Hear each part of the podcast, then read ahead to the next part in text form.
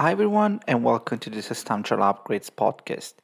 In this episode, which is a special episode of the special series for the upcoming Olympics, we're going to talk about canoeing, and it is the fourth episode of this series. And if you lost the first three, this is time to start to catching up because the Olympics are now getting closer and closer.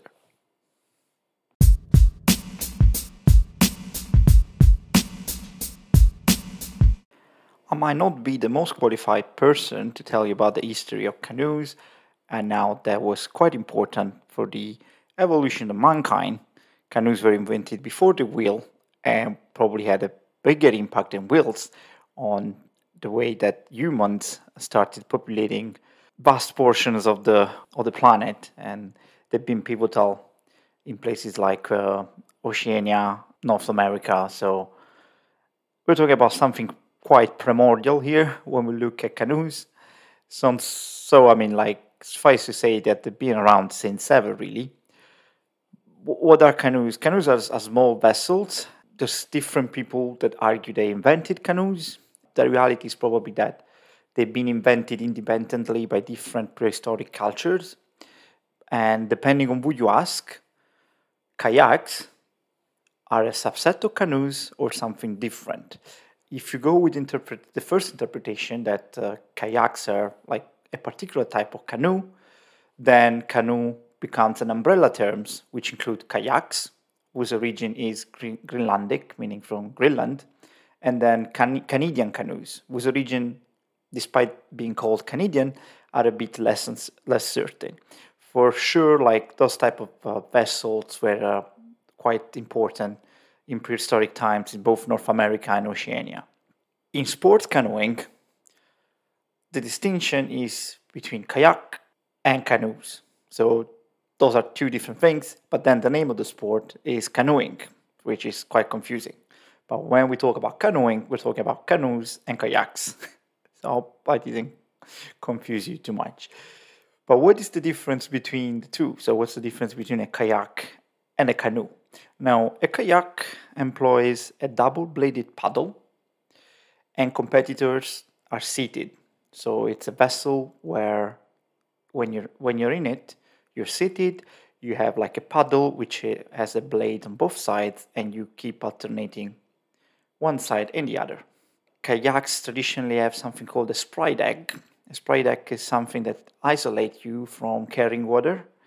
Uh, that pretty useful in, like when you are on rapids, but also when you are at sea, and also makes it much easier to flip flop if you capsize, which is quite important if you're in a kayak, because being seated, you basically trapped in it. So when you capsize, you want to be able to flip flop, otherwise you're gonna drown. Uh, canoes, conversely, traditionally do not have spray decks, although you might see them on canoes that are used for uh, whitewater rapids and the reason why though there's no spray deck traditionally is because when you are on a canoe, you need to kneel uh, while paddling. So it's you're not sitting like in a kayak, but you're kneeling, and your paddle is single bladed, meaning that you're not gonna alternate. You're just gonna keep paddling on one side. Now, at the beginner's level, if you have any experience, which most of us do nowadays, kayaks are much easier and more natural in a way, whereas canoes takes a bit more using to them. Both are within the umbrella of what is called today canoeing. Now, the federation, the umbrella federation for all canoeing, ICF, the International Canoe Federation, and they organize events in uh, several canoeing disciplines, both in flat water, which is what where you see sprint competition usually, and in rapids, whitewater, or even extreme whitewater rapids, but also in oceans. There are things like marathon canoeing, or there's also team sports that you can do in a canoe. There's canoe polo, which is a sport on the rise, which is is quite fun actually thing to do. I never play, but I think looks like a lot of fun where you basically have like a goal post and you play in a canoe with a ball. So you can figure it out. It's basically water polo, but you're in a canoe. Obviously, though, the main focus for the ICF are the two Olympic disciplines, which are canoe slalom and canoe sprint. And once again, when I say canoe slalom and canoe sprint, I mean both kayak and canoe slalom and sprint. Now, canoeing has been part of the Olympic program uninterruptedly since 1936. So Berlin was the first edition that were included. And at the point in time, only canoe sprint events were held. The first time the canoe slalom was first admitted to the Olympics was Munich 1972.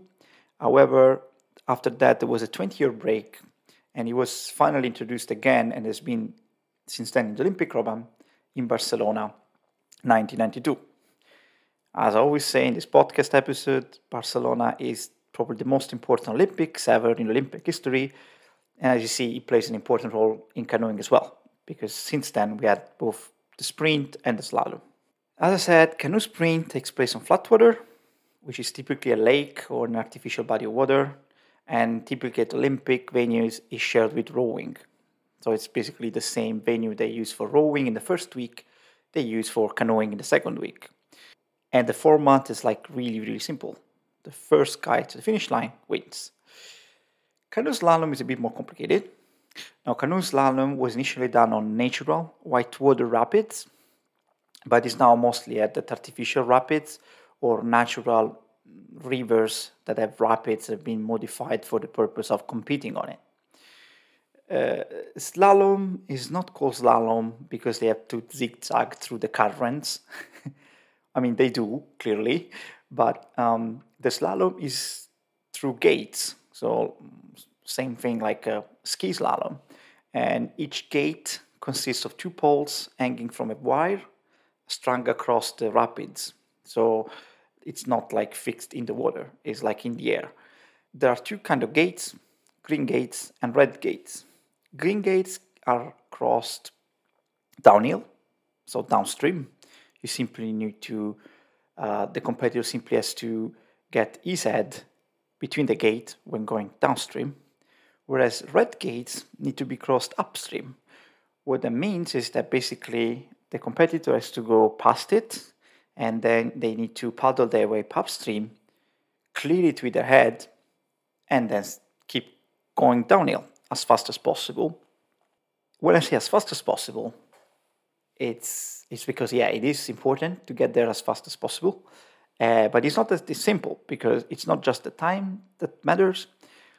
So it's not a race; it's a time trial, meaning that each competitor is on the river by himself. But it's not a simple time trial. Uh, you also need to avoid making penalties, and the major penalty is if you miss a gate, obviously, which is a 50 seconds penalty. It's basically a run killer if you do that, you're basically out. But also, if you touch the gate with the paddle, your body, or even the canoe itself, is a two second penalty. At the end of the at the end of the run, then your time uh, is your, your score rather is your time plus any seconds that you get with errors and penalties. Now, uh, the first World Championship for canoes, canoe sprint were held in 1938, so just after the first Olympics in the, in the same discipline, whereas the first canoe slalom World Championship were held in 1949 in Switzerland, because the sport was basically invented in Switzerland, the canoe slalom, albeit then it kind of spread across all uh, Europe, Central Europe, and Alp- Alpine Europe. The However, it took them like uh, much more time. It took them like 40 years to become like an official, uh, long-standing Olympic sport.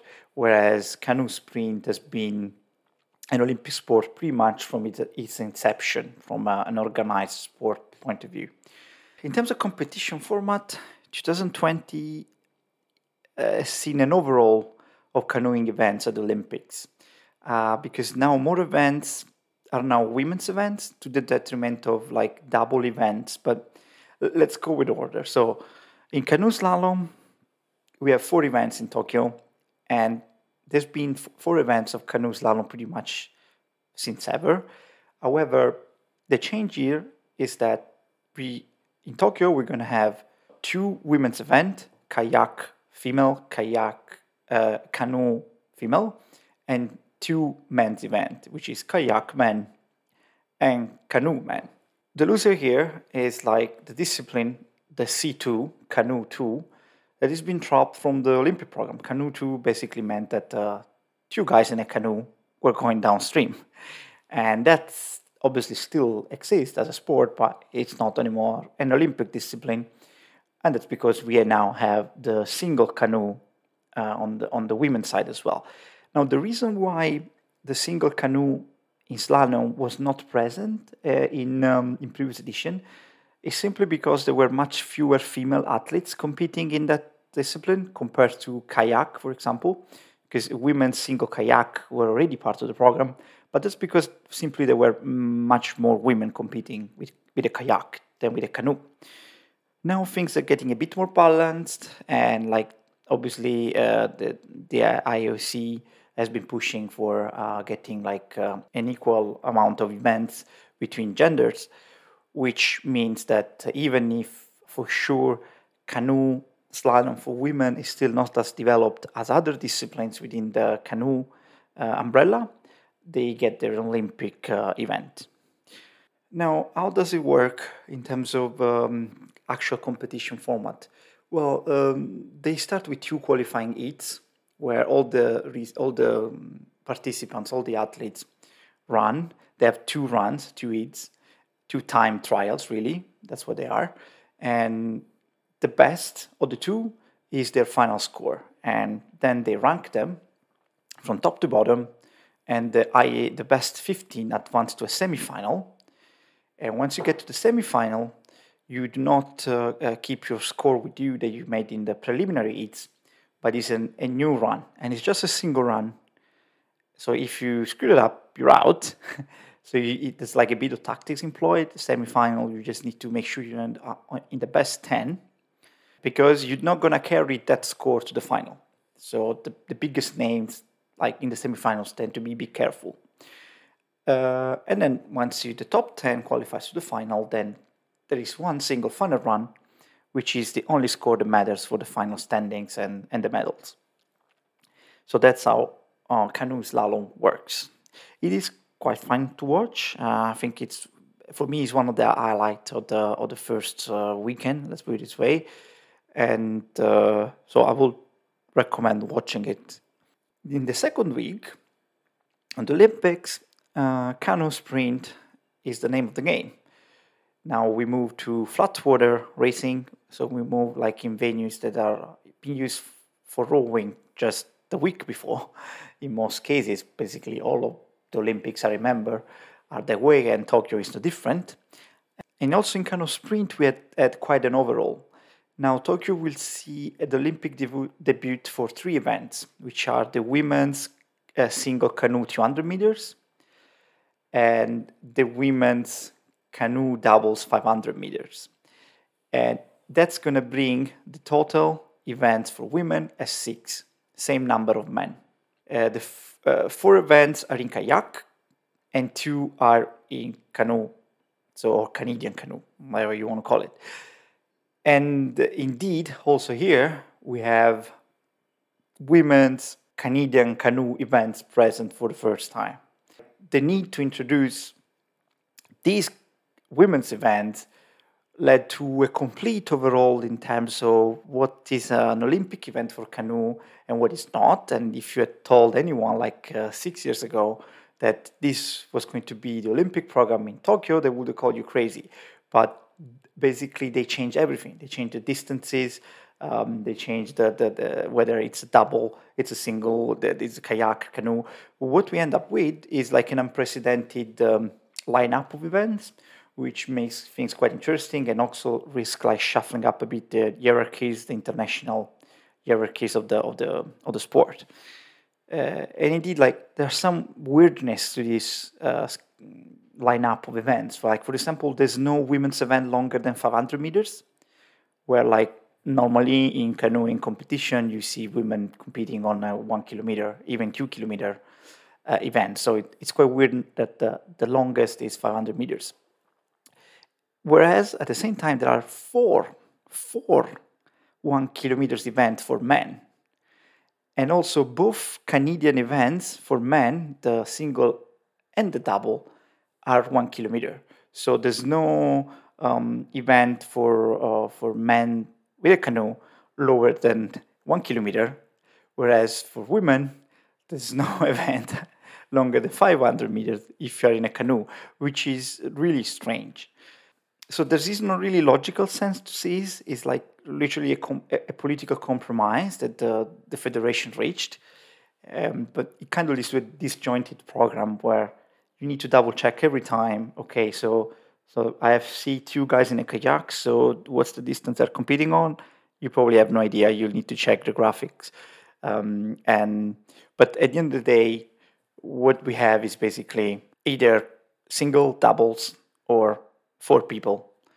If the K4, that's like you know, I'm not saying it's the main event, but for sure it's like what gives you an idea of which countries are better than others. Because if you can field a competitive K4, you have four very good canoeists or kayakists, or however you want to call them.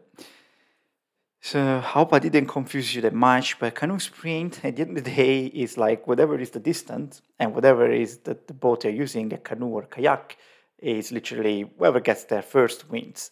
And in terms of competition format, it's also quite simple.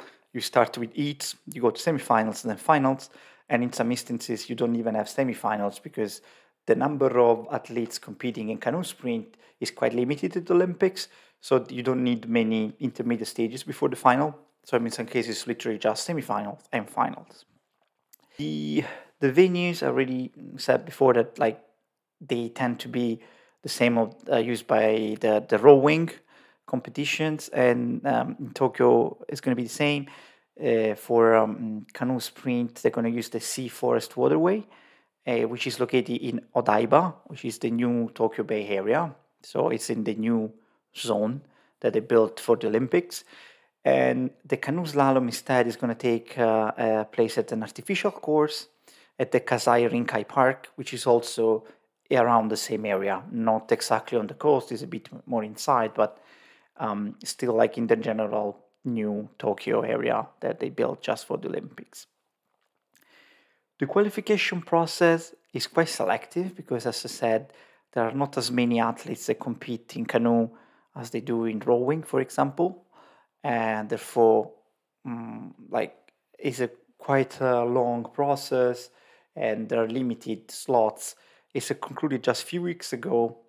And basically, what we've seen is that all this reshuffling of um, uh, different events in the canoe sprint did not lead to a different uh, lineup of uh, stronger, you know, of what are the strongest countries. But whether that's going to have any impact on the final medal table is still to be seen. But what are the traditional strong countries? Now, uh, with the only exception of Sydney 2000, when Hungary won the medal table, Germany has always won the medal table in the post, uh, say, Berlin, after the fall of the Berlin Wall.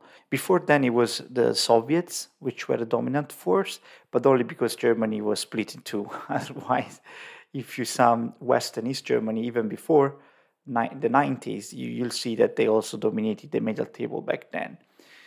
Historically, so Germany and Hungary are the best country, but also mostly because they excel at the sprint, which assign more medals than the slalom. Uh, Germany is also good at slalom, uh, and that's why they dominate the medal table. But the reason why Hungary is so prominent in the, the Olympic history of the sport is because of their excellence in uh, canoe sprints. In slalom, the main powers are Central European countries like Czechia, Slovakia, Germany, but also France and Italy have good schools, and recently also Spain. In the sprint, there is more of a global um, taste to it because it's not just European countries, but you have uh, New Zealand, very, very strong. Uh, it's one of the most important part of the medal table. Then Canada, also quite strong, and Australia, which, as for any water sports, they are quite good at that. In the sprint, uh, we had uh, other European countries with good tradition are Romania, Norway, and Spain, but obviously not to the same level of consistency of Germany and Hungary. Now, at the 2019 World Sprint Championship, we saw the rise of three countries, which are Belarus, China, and Russia. Now, you might guess that people are not very happy with that because those three countries have one denominator in common, which you could guess. But to give you a clue, uh, Roma- Romania and Belarus were banned by the ICF in 2016 because of systemic, uh, systematic doping with, uh, with those, within those federation. And they ultimately lost the legal battle because the, the federation imposed a blanket ban because most of these athletes tested positive for uh, meldonium. Then there was a long legal battle uh, where like the IOC was not involved, but they went to the arbitration tribunal in, in Lausanne, which is uh, the one that uh, usually uh, has the final saying in everything related to sports justice. And the ban was overturned, but the damage was done, at least from a reputational point of view. Um, so the fact that now Belarus won the medal table at the World Championship after all of this drama, uh, you know, it, it doesn't make people very happy. Uh, that being said, we also had China rising in the past uh, few years. So that there's another country that can challenge to have a good place in the medal table for this sport in Tokyo. So overall, uh, I would expect the main force to be Germany, Belarus, Hungary, and China. Romania is more a question mark. Other than that, you know, uh, in the slalom, we will see the usual Central European um, uh, countries competing for most of the medals in Czechia, Slovakia, even Slovenia. So there, there's not much of a change in guard. But in the sprint, there's like a lot of things going on. It's it, it's a sport that is where like the the competitive balance is shifting, and it's not 100% clear where it's shifting towards. And that's because of like these doping scandals, but also because we haven't seen many competitions in the past years because of, uh, well, you know why. So it, it's quite an interesting sport to predict and also quite hard to predict. So we'll see. Uh, hopefully, we'll know a bit more. Uh, we could have some uh, World Cup event and some continental championship events before then. But obviously, especially countries like uh, China uh, and Romania uh, always hide their cards before the big events. So it's going to be a lot of guessing work. So yeah, that's pretty much all I had to say about canoeing. Um, I think it's it's one of those sports that um, is at, at times overlooked because people like I have a feeling that people just you know when they see canoe on TV they think it's like rowing but it's not. it's something completely different.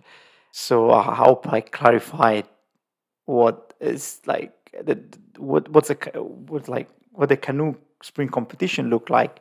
Yeah, so I, I hope you enjoyed the episode and uh, I'll see you soon.